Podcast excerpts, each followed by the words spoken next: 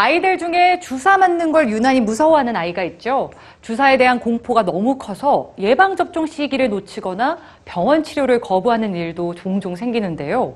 그런데요, 우리 아이들에게 공포를 가르쳐 준 사람은 부모일 가능성이 크다고 합니다. 부모가 자녀 앞에서 좀 더 의연한 태도를 보여야 하는 이유, 뉴스지에서 알려드립니다. 예방 접종 그리고 수학 누군가에겐 지독한 공포의 대상이죠. 성인이 됐지만 극복하지 못한 크고 작은 두려움들. 이 공포는 언제 어떻게 시작됐을까요? 캐나다 요크 대학 연구팀은 130명의 아동을 대상으로 예방 접종을 하는 모습을 관찰했습니다.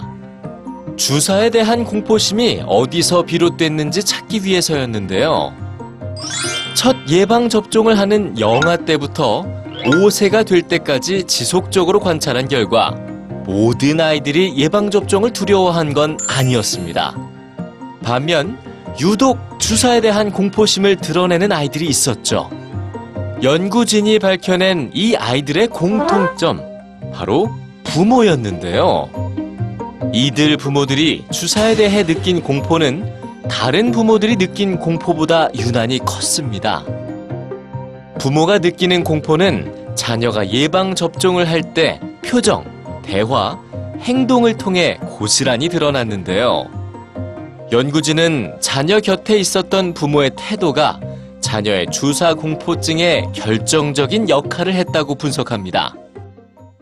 부모에게서 물려받은 주사 공포, 사소할 것 같지만 큰 문제가 될 수도 있습니다. 예방접종 시기를 놓치거나 병원 치료 자체를 거부할 수도 있기 때문인데요.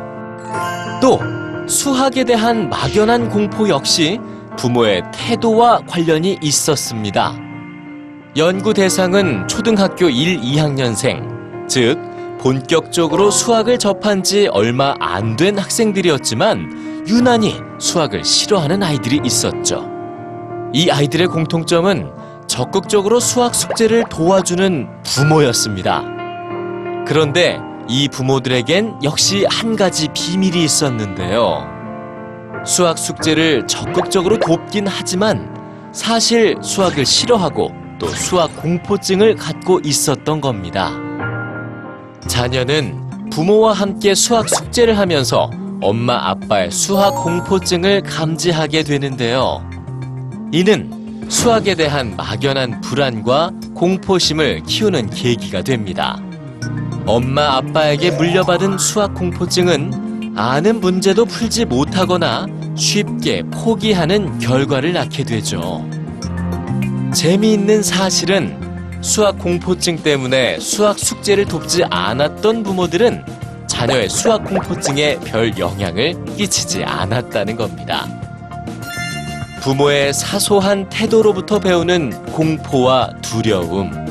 만약 부모가 이 두려움을 극복하려고 노력한다면 자녀 또한 막연한 공포 대신 도전과 용기를 배우지 않을까요?